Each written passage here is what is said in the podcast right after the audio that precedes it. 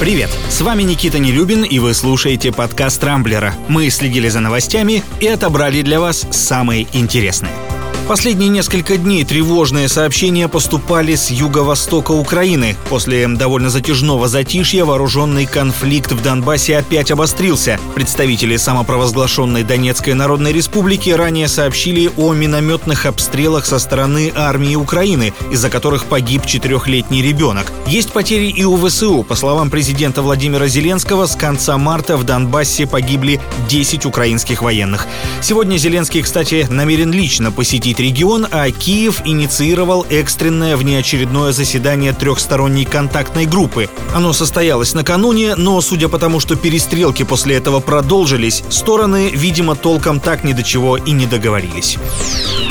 Ситуация на юго-востоке Украины самым прямым образом отразилась и на российской валюте, которая накануне обновила очередные антирекорды. Евро на московской бирже поднялся выше 92 рублей, а доллар превысил отметку в 78 рублей. Эксперты уверены, что это далеко не предел, и обе валюты запросто могут подскочить до 80 и 95 рублей соответственно. Однако пресс-секретарь президента Дмитрий Песков вчера заявил, что макроэкономическая ситуация в России стабильна стабильная и предсказуемая. Правительство и ЦБ держат ситуацию под контролем, а что нагнетание военной напряженности плохо влияет на экономику, так это вполне обычная практика.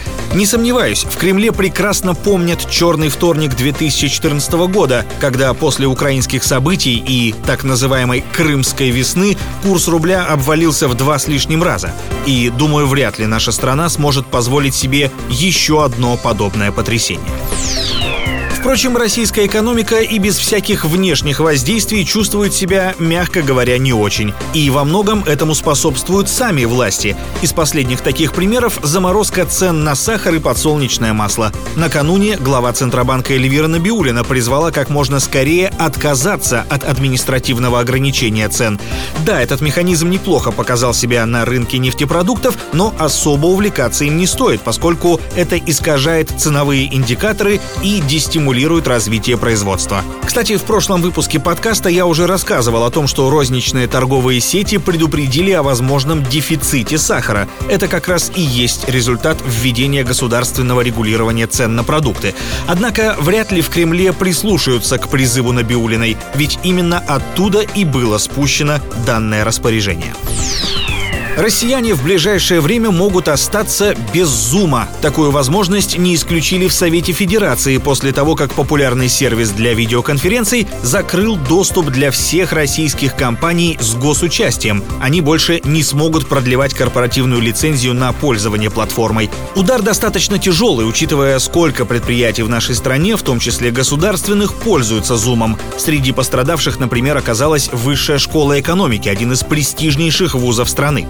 Но в Минцифры заявили, что причин для паники нет. Тем более, что в России есть как минимум пять скрепных сервисов, которые, дескать, легко заткнут зум за пояс. Но, кстати, непонятно теперь, как Владимиру Путину проводить переговоры со своими, как он любит говорить, иностранными партнерами. Известно, что некоторые международные контакты президента, в том числе многосторонние, организовывались как раз с помощью зума. В России все никак не переведутся борцы за нравственность. Вчера появилось лишнее тому подтверждение. Государственный Эрмитаж получил официальную жалобу о негативном влиянии на несовершеннолетних обнаженных скульптур, которые стоят в главном музее Петербурга. Авторы обращения выразили обеспокоенность тем, как античные статуи воздействуют на психику юных посетителей Эрмитажа. Из какого именно ведомства пришла жалоба, осталась загадкой. Но, думаю, это и не удивительно кому захочется публично признаваться в собственном слабоумии. Директор музея Михаил Петровский сообщил только, что речь идет о некоем официальном органе. Напомню, не так давно в Следственный комитет поступил официальный запрос о проверке в отношении певицы Манижи, песня которой якобы разжигает ненависть. Если так пойдет и дальше, то в МВД или в СКР впору будет открывать новый отдел по борьбе с преступлениями в сфере искусства. На этом у меня все. С вами был Никита Нелюбин. Не пропускайте интересные новости, слушайте и подписывайтесь на нас в Google подкастах и CastBox. Увидимся на rambler.ru. Счастливо!